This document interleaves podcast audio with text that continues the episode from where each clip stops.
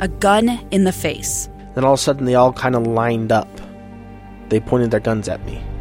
And this is the point where I thought, I'm going to die today. Started two years of horror for an American in Venezuela. They said, You need to give us your phone and get ready because you're coming with us. I'm Becky Bruce, and I spent a year researching and piecing together Josh and Tammy Holt's story about their ordeal in a notorious prison. That's when everything started to turn bad. We had another pound on the door. Boom, boom, boom. And there was the police once again. You can binge all of the episodes of Hope in Darkness on KSLPodcasts.com or wherever you get your podcasts.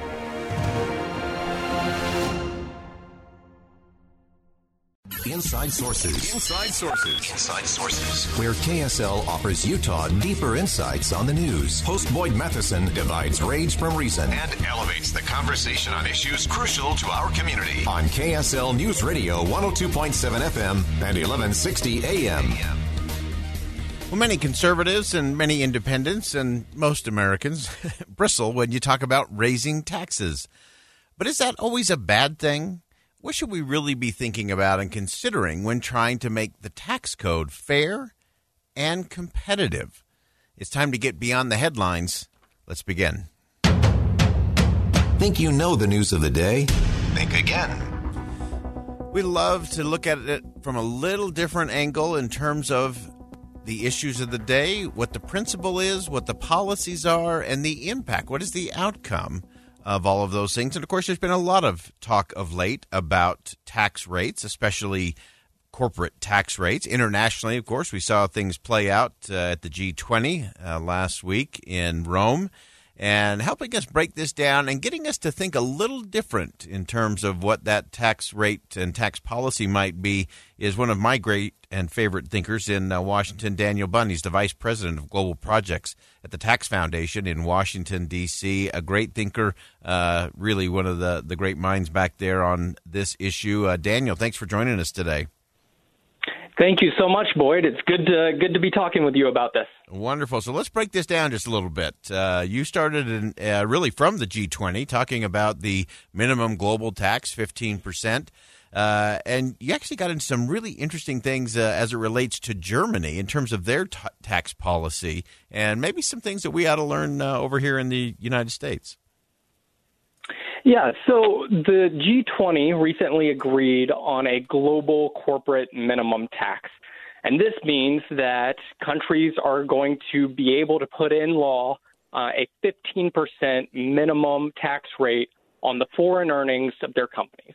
Now, this is optional. This isn't something company, countries have to do, but a lot of countries are looking to change their rules about this.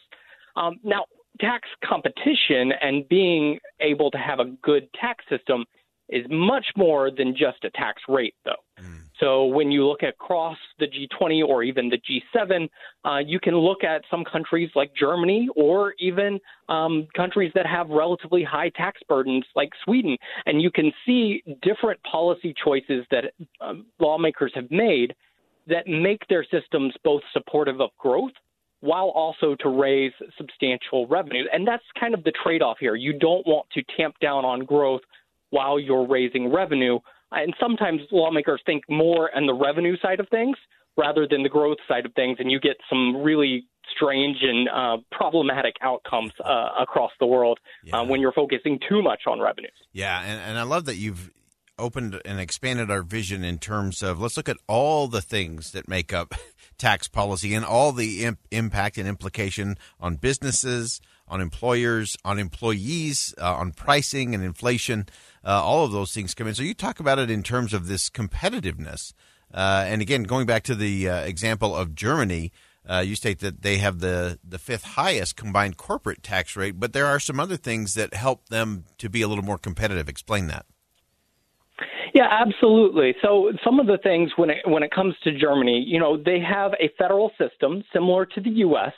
The federal corporate rate in Germany is 15%, but local business taxes get kind of added on to that, so they end up with a corporate tax rate combined close to 30%, which is one of the highest in in the world. However, they are generally supportive of business investment. They have a relatively simple consumption tax, uh, and they have a, a tax system that really supports their businesses being able to be successful around the world when they're entering into other markets. And it's all of these policy levers combined that put them at the top of the rankings for the G7. Now, in the context of all, you know, developed rich countries, they're kind of in the middle of the pack. But among the G7, some of the largest economies, uh, they are uh, uh, uh, at the top. So, as you look at some of those things that do impact that uh, competitiveness, obviously, just the tax itself is going to have some impact on on the business. Uh, but talk to us a little bit about kind of the regulatory uh, burden that companies. We often hear that in the U.S. of you know it's hard for U.S. companies to be competitive uh, because of either the tax rate or because we have these really onerous. Uh, sets of you know kind of these old labyrinths of of regulatory reform or regulatory regimes that uh, that really hamper business and growth. Right. So when it comes to taxes, you have you know things that could sound simple, like a tax rate, um, but you have to define what that tax rate applies to. Um, being able to define the income, what the deductions are, um, what you can claim this year versus what you have to spread out over several years. Um, and all of those regulatory things create compliance issues. Um, it adds, you know, the amount of uh, expense uh, that businesses have to um, invest in to just be able to file their taxes correctly and not have to worry about the IRS coming after them. And some countries have done really well in both choosing the right policies that make compliance easier and then on compliance, on the compliance side, doing the best to have a kind of customer service oriented tax administration that is really looking out for taxpayers and making sure that they're able to comply with the tax code. So there's a lot of choices that can be made. And for the U.S., the U.S. has thousands and thousands of pages of tax regulations. People joke about how much longer the tax code is than the Bible, uh, and it's all all part of this complexity issue that kind of hurts competitiveness overall. Yeah, and all of that is such a uh, critical component to all of this. Uh, I, I, love that you framed it as the, the them having a customer service culture uh, when it comes to helping people with their taxes, uh, because we do end up finding that uh, it ends up being those who are wealthy or well connected, or those who can you know afford to have an army of accountants or lawyers uh, to lobby for them uh, that often get the the breaks there. Anything else, uh, Daniel, that you're watching for, or things that maybe are bubbling up uh, just below the radar that we should be thinking about uh, when we talk about these kind of tax policies? So I think for the United States, this conversation that's being had right now about um, Build Back Better and other uh, tax policies that are going to be uh, included in that will change how the U.S. is viewed from a competitiveness standpoint. Now, competitiveness is, is two things. It's you know current workers, current businesses being able to um, succeed and flourish um, relative succeed and flourish in the U.S. relative to other options elsewhere. But it's also about future businesses and future entrepreneurs. Um, and the U.S. ranking on our international index um, moved up seven places pretty significantly hmm. um, after the most recent tax reform, and it could revert back uh, several places if these new changes come into law. And I think that's really important to think not just about the revenue that's being raised, but how it's being raised and how that impacts the ability of workers and businesses to flourish in the U.S. Uh, great insight. Uh, Daniel Bunn, Vice President of Global Projects at the Tax Foundation in Washington, D.C. Great thinker, uh, great friend. Daniel, thanks for joining us today. Thank you, Boyd. Uh, this is so important to look beyond just the headlines of tax breaks or tax increases on corporations. Uh, as Daniel rightly pointed out, it's one thing to raise revenue, but you also have to look at at what cost. Does it hurt growth?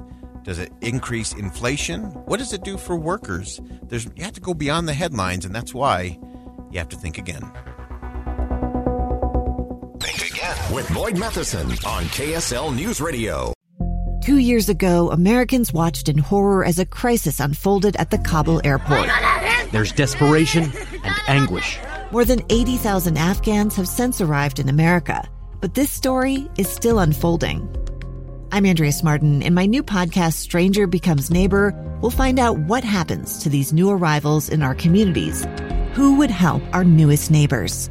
Follow us at kslpodcast.com, Apple Podcasts, or anywhere else you listen.